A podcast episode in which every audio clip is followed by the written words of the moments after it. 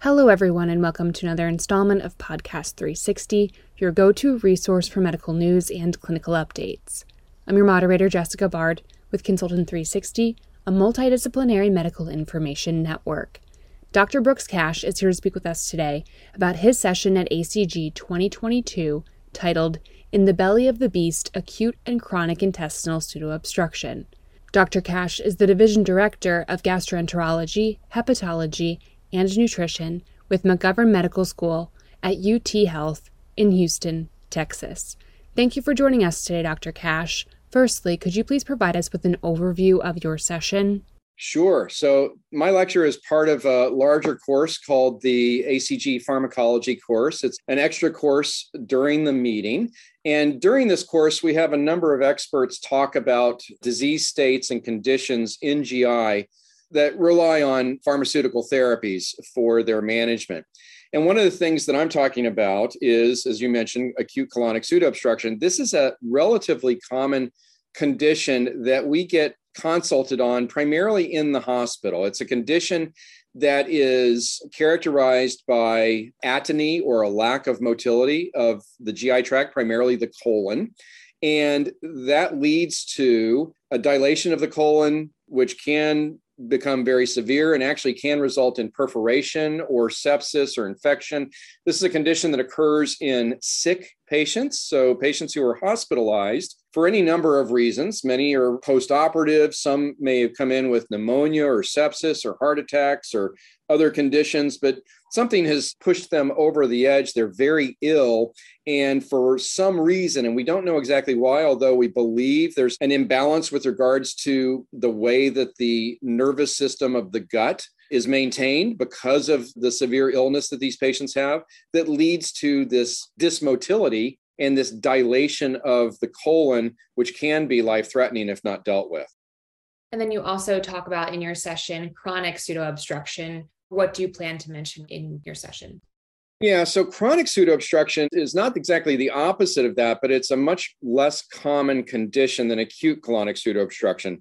Now, I failed to mention with acute colonic pseudoobstruction, the way that we manage that condition is generally by trying to reverse whatever the underlying illness is that the patient has. But there are some medications that we can use that promote motility of the colon and so in my lecture, I go over those medications, how to use them, some investigational therapies that have been looked at as well. And we also talk about the endoscopic management of this condition in terms of the acute colonic pseudoobstruction.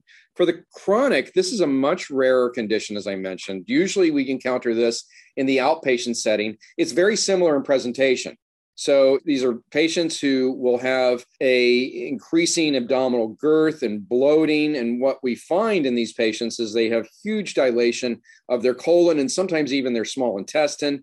It's a rare condition about 1 out of 100,000 people in terms of prevalence.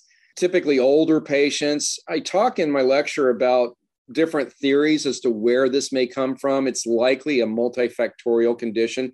And it likely has a similar etiology or cause as acute colonic pseudoobstruction, which is basically a dysfunction of the enteric nervous system such that there's not effective communication from the nerves to the muscles. There may actually be muscular issues in terms of the muscles that line the GI tract that cause it to squeeze and evacuate and push air and contents down towards the bottom for eventual evacuation. There's some sort of an imbalance with that.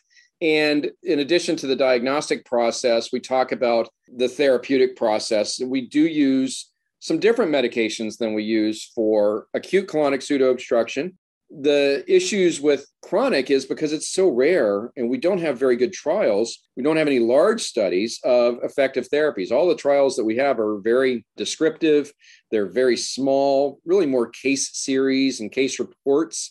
But there are some therapies that have been shown to be effective in some patients with chronic intestinal pseudoobstruction. So I talk about those when to use those, how to use those medications, and then other aspects of trying to care for these patients as well. What would you say are the key take home messages from your session? I think the key take home messages are that for the acute colonic pseudoobstruction that there are medical therapies available and we should use those in conjunction with our conservative management, our, you know, making sure that patients' electrolytes are okay, making sure that they're up and ambulating and moving around when possible, and also possibly using those medications in conjunction with endoscopic therapy. So the therapeutic approach to acute colonic obstruction is really multifactorial and complementary.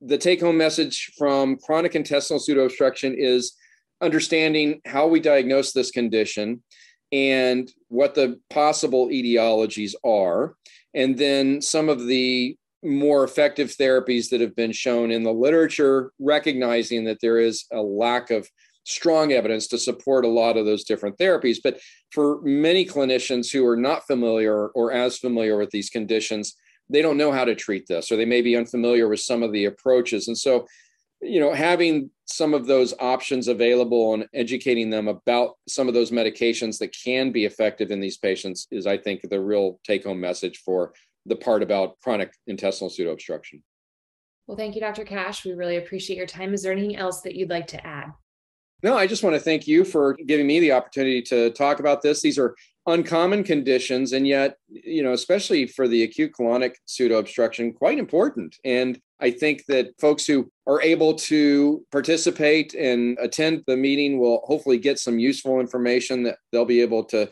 then take home and help their patients. So i appreciate the opportunity to discuss this and promote it. Absolutely. My pleasure. Thank you